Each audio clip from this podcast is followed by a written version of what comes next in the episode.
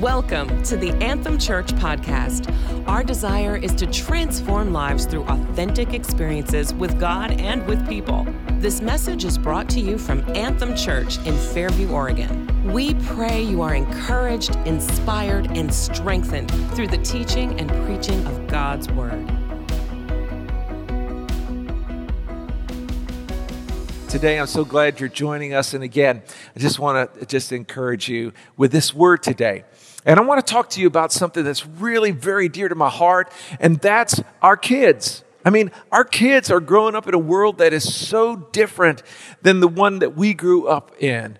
And the rapid change of culture uh, and the aggressive growth of, of the, an aggressive a- agenda of anti-Christian secularists is really producing an, an environment like we've never seen before.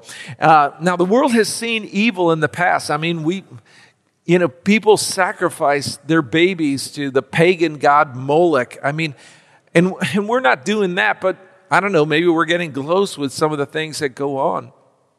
And I'm not going to name it. But we are, we have a culture that, that wants to define who your children are and a culture that wants to guide them in the process. But the truth is, we don't want culture to define who our kids are.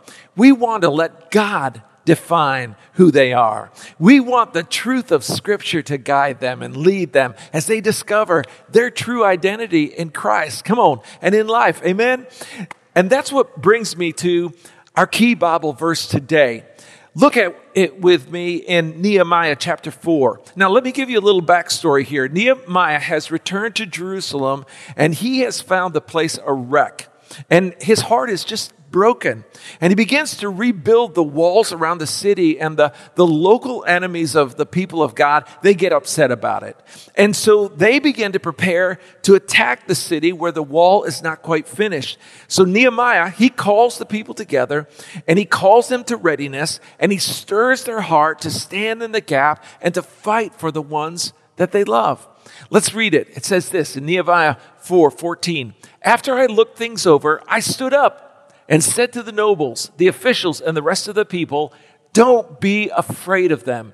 Remember the Lord, who is great and awesome, and fight for your families, your sons and your daughters, your wives and your homes.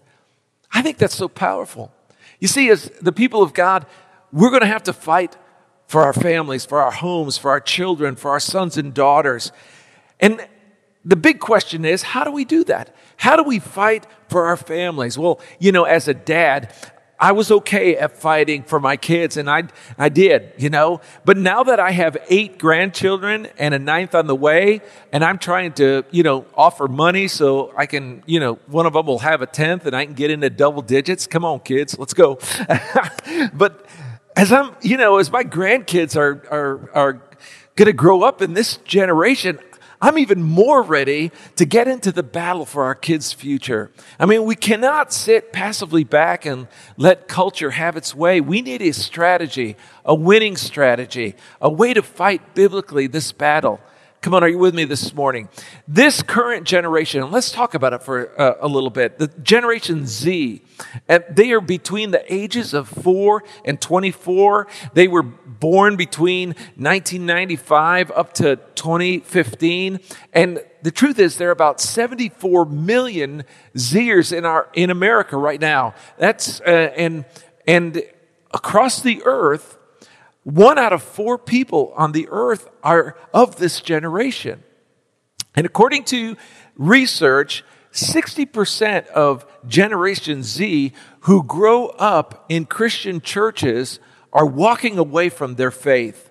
That's two out of three that are leaving the church.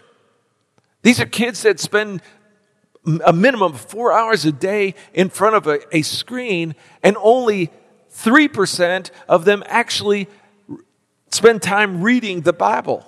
And that's happened on our watch. Now, that, that's a hard pill to swallow. And, and talking about woke, you know. So, how do we step into this battle and win it? It just means that we have to do the best job possible with our kids. We have to be determined to get wisdom, to be innovative, and develop a strategy that'll capture their attention when it comes to their faith in Christ. And we know that this generation is a little different from the millennials, but they're very similar in some ways. Uh, but they are they they prefer conversation, not information. They're they're willing to accept hard truths. They don't mind hard truths. They just don't want a pat easy answer. And they long for relationship, not religion. And that's really a good thing because God is all about relationships. So when I think about this and how do we develop the, the strategy to reach this generation, I think about that it has to start with Jesus. So as I was looking at, okay, what do we know about Jesus and how he grew up and how he was trained? Well, there's not a lot of scriptures that tell us what Jesus' childhood was like. In fact, we get very little from the Bible about those years when it comes to him, but we do get one verse that I think is very significant. And in some ways, it really points us to a very good strategy when it comes to our kids. Something that we can use for their future as we work to develop it. And let's read it in Luke 2:52 as we battle for our kids. It says, "And Jesus grew in wisdom and in stature and in favor with God and man." There are four key things about growth in this scripture, how Jesus grew. And I think that's important for us to, to capture these four things. And, and here was the first one Jesus grew in wisdom. We know that kids are going to grow up, they're destined to grow. They're going to grow this is the strategy. We want them to grow in wisdom. And this is just not intellectual wisdom or knowledge wisdom, but Jesus grew in wisdom beyond that. Jesus was growing in wisdom that was from above. And we need to invest in our kids to help get the wisdom that's from above. We need to be actively guarding the minds of our kids, not just letting anything come into their heads. They need the Word of God. They need to, the, the house of God. They need to be coming to church and, and, and learning about the, the scriptures, the word of God, getting wisdom from, from, from mentors and, and, and, um, and good teachers, reading the Bible, memorizing the word of God, because they need to know that this is the source of their lives. Secondly, Jesus not only grew in wisdom, but he grew in stature. And that's just not physical stature, it's way beyond growing up physically. It's more about the development of character and convictions. Stature is helping them to develop good disciplines in their lives. And we can do that. Disciplines like attending church every Sunday, developing the fruits of the Spirit, learning how to be quiet and patient, learning how to worship God and to, how to pray and how to sing and how to use instruments to glorify God. These are all so important in the development of a child. And then Jesus also grew in favor with God.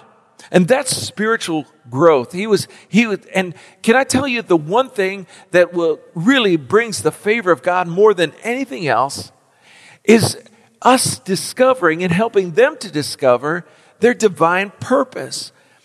Nothing brings the favor of God more quickly than, than discovering your God given purpose and then living it out. Because that's the place that brings so much favor and it brings so much joy and it brings so much peace. And I promise you, when you are living in the divine purpose that God has created for you, nothing is better. It's a sweet spot of life. And, and that's why we need to help every, every child, every person, every young adult, every teenager, everyone find out their divine purpose and what God has put them on earth for. And that's why it's a part of our growth track here at Anthem and in every ARC church. And in fact, in any life giving church, you will find that they have a track to discover your God given purpose. And we want every child to do that.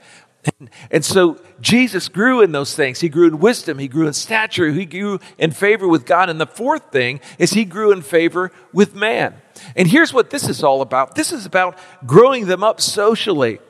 And this is about the kind of friends that they develop and who they hang out with and where those friends come from. And we need to be about helping them choose the right kind of friends. We need to be involved in the development of those friendships and the ones that are growing to help them find and keep the right kind of friends.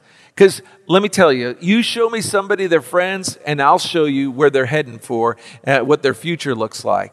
And it's so important that their friends share their values and their faith in God. And that's why it's so important, I believe, to keep your kids and your young, teens and young adults involved in a church, in the community of faith, because that's where they're going to, the, the more they see their Christian friends and build lifelong relationships with, with, with Christian friends and have people to hang out with and do life with, listen, the less likely they are going to be influenced by current cultural ideals. So, listen, I know we're not meeting at the church right now and giving your kids an opportunity to enjoy a faith gathering with their peers, but what you do have is a great opportunity. I mean, uh, our, our, children's ministry leader Tara is is and her team are putting together a great program every week and you can go to the website and watch it with your kids and talk about it and have some great quality time and fun together. I want to really encourage you to do that. Now, now listen, I want to shift gears a little bit here and talk to you about what we can do to bless our kids and our children. How many of you remember what Jesus did when, when, when children were brought to him? Jesus wasn't married, he had no earthly children. However, what we do know is that he did some things when children were brought to him. So let's look at it. In Mark chapter 10, we're going to look at verse 13 through 16. People were bringing little children to Jesus for him to place his hands on them, but the disciples rebuked them. And when Jesus saw what was happening or saw this, he was indignant and he said to them, let the little children come to me, and do not hinder them, for the kingdom of God belongs to such as these. Truly, I tell you, anyone who will not receive the kingdom of God like a little child will never enter it. And then, verse 16, the one I really want you to look at. And he took the children in his arms, and he placed his hands on them, and he blessed them. He blessed them. I think this is so important. The disciples were trying to keep the kids away from Jesus, but he wanted them to come close to him. And he took them in his arms and he held them close and he blessed them. Now, what does it mean to bless? Well, the Hebrew word for bless means to speak well over. I want you to hear that. The word, the, the, the meaning of to bless is to speak well over. And all of us can speak words of blessing over our kids and young people, all the ones that God has put in our lives. We can get in the habit of speaking well over them. And I want to give you six words that you can speak over those you love and those God brings into your life. And, and I believe that they will release life giving, transformational power in the kids and the young adults and the teenagers and in your family and in your world. I know that these six words will work. There's six words to transform your word, your family, and world. Because, listen, words have the potential to change the destiny in your future. I mean, the Bible says that we create with our words. Life and death is in the power of the tongue. And we know that God used words to create the world. And we create the worlds we want to live in with our words, words also. James 3 says that the can set on fire the course of our lives. Now, listen, I know that we just celebrated 4th of July yesterday. I hope you had a great time. But do you know how hard it is to stop a fuse once you light it? And that's what the power of words has over a future. It sets on fire the course of that life. So, none of you tried to stop a fuse last night when kids. Amen. Come on. So, here are six words to bless the people in your world with. And here's the first the first is a word of praise. Proverbs 25 11 says, A word spoken at the right time is like gold apples in silver settings. You know, words are, of praise are words that highlight the best of who people are, their best qualities. I mean, don't tell them who they're not. Tell them who they are in Jesus. Tell them they're beautiful. Tell them they're valuable, worthy, and loved. Come on, amen. Look for the opportunity to really heap praise on them, even if it's for the smallest thing. Everyone responds well when we when we speak well of them, when we speak, uh, when we find something that's good that they're, and we highlight. Here's the second word of blessing. Okay, it's a word of thanks. Just say thank you. You know, find things to be thankful for and tell them.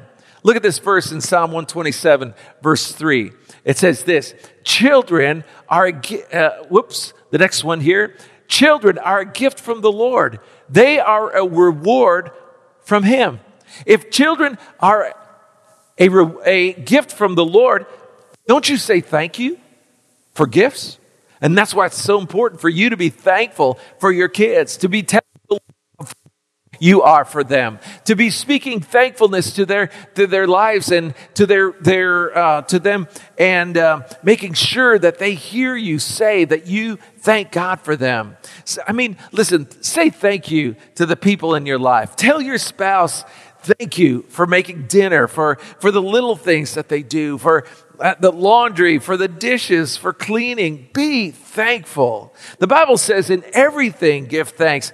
And that just means saying thank you often and, and many times. Make it a habit to continually be thankful for even the difficult people in your life, and God will use it to make them your favorite. You know, Lisa knows that when I'm studying and, and I get in the midst of writing a message, you know, it, eh, you know, she knows that to, to she keeps the kids away she keeps the grandkids away and, and so i can focus and i can study and but occasionally she has to ask me a question.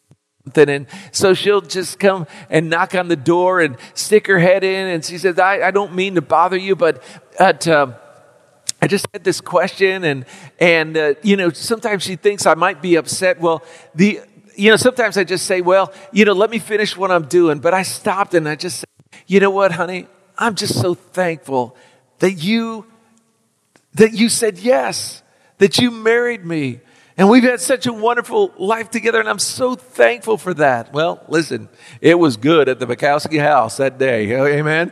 Uh, so uh, make a habit of being thankful. Come on, amen. Here's a third word, a third word of blessing. It's a word of affection. And this is simply saying, I love you. Saying I love you, saying it to your kids, to your, your family over and over again. Listen, don't be like the guy whose wife came to him and said, Don't you love me anymore? And, and, and he replied, You know, why do you ask me that? And she said, Well, because you never say you love me. And, and he responded, Well, I told you that I loved you when I married you, and if I change my mind, I'll let you know. Well, listen, don't be that guy, okay? That's not the way to do it. Say, I love you often.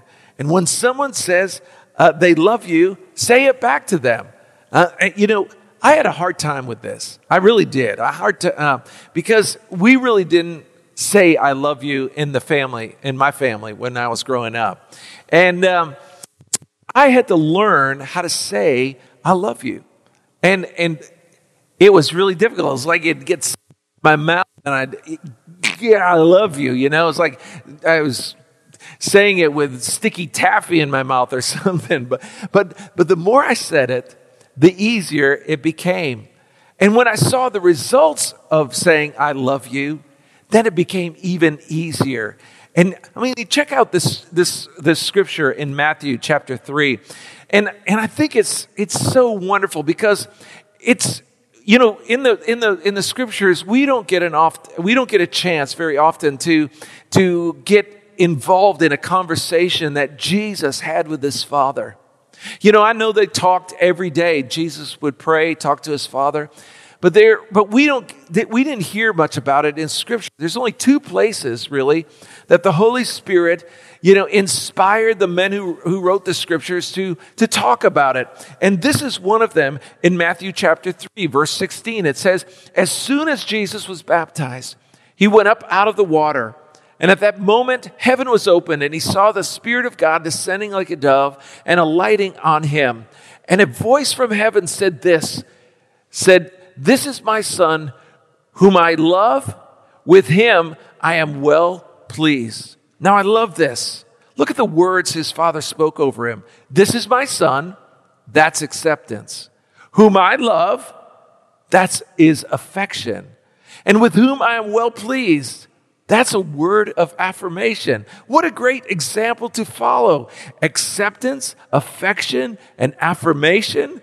I mean, when we speak those th- words over the people in our family, listen, when we speak them over our job, in our world, it changes lives. Somebody say amen out there. Come on. So we have to speak words of affection.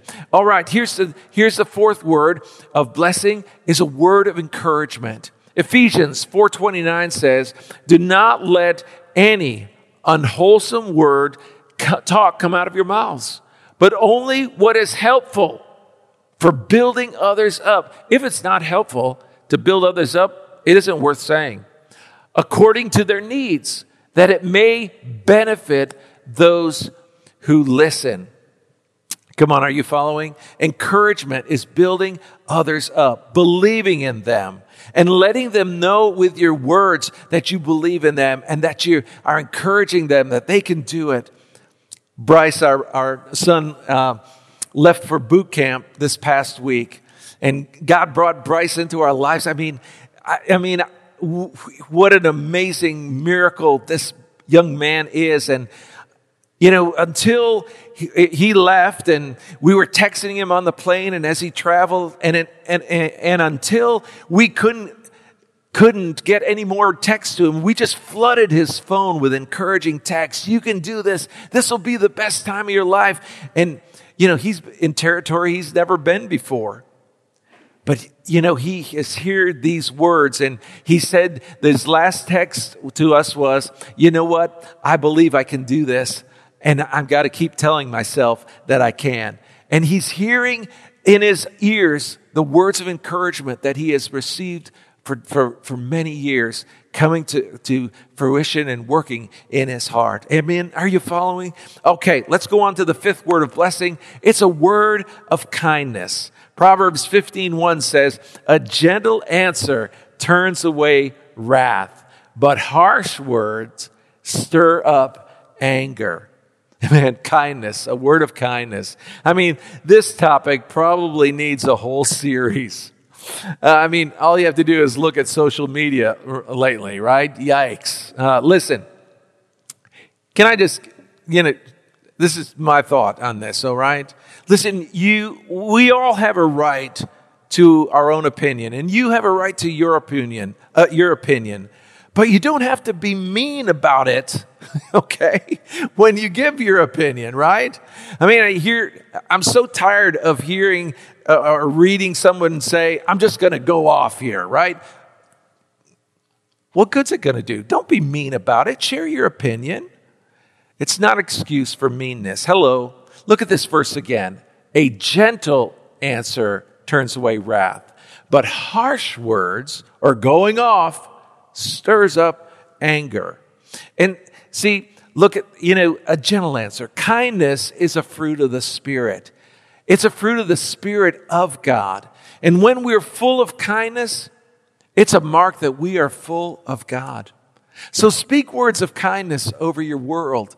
And finally, and I think this is probably the best word of blessing you can speak, is a word of prayer.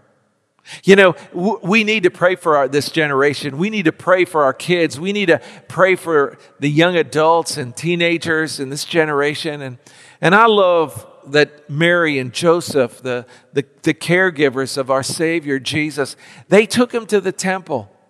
to be dedicated as a baby. Now, we dedicate babies. We don't baptize babies, but we dedicate babies because we're following the example of Mary and Joseph taking Jesus to be dedicated. And it's something that we should all do with all of our kids. And listen, we should dedicate them to the Lord every day in prayer. And, but during that time, in the temple, there was a priest named Simeon. And Simeon takes the child, the baby Jesus, in his arm, and he blessed him and he blessed them. And he spoke over all of them. And this is what he said of, the, of Jesus. Look at it in Luke 2.34. It says, Then Simeon blessed them, and he said to Mary, his mother, This child is destined. And I love that. I, stopped it right there because I want you to re- re- remember that your child has a destiny. Every teenager, every young adult, every person in your world has a destiny, a destiny from God that is so marvelous, so wonderful, and so important that they that they get to. And that should be our prayer for them, that they would reach their destiny, that, that we can speak words of destiny and prayer over our ch- children and over everyone. Come on, are you with me? Let's speak words of blessing over the people in our lives. Let's speak well over them. Let's speak a word of praise in, when it's right, a word of thanksgiving in the right moment, a word of affection when it, eh, all, all the time, a word of encouragement, a word of kindness, a word of prayer. Listen, that's going to change the world. That's going to stir up the heart of your family. And we can do that. And we can make our homes a better place. And we can make our church a better place. And we can make our job sites a better place when we speak words of blessing and pray destiny and blessing over our, our, our world. Amen. Thank you for joining us. We are located at 1415 Northeast 223rd Avenue in Fairview, Oregon. You can find us online at www.anthemfamily.org and on Facebook, Twitter, and Instagram at My Anthem Family. God bless.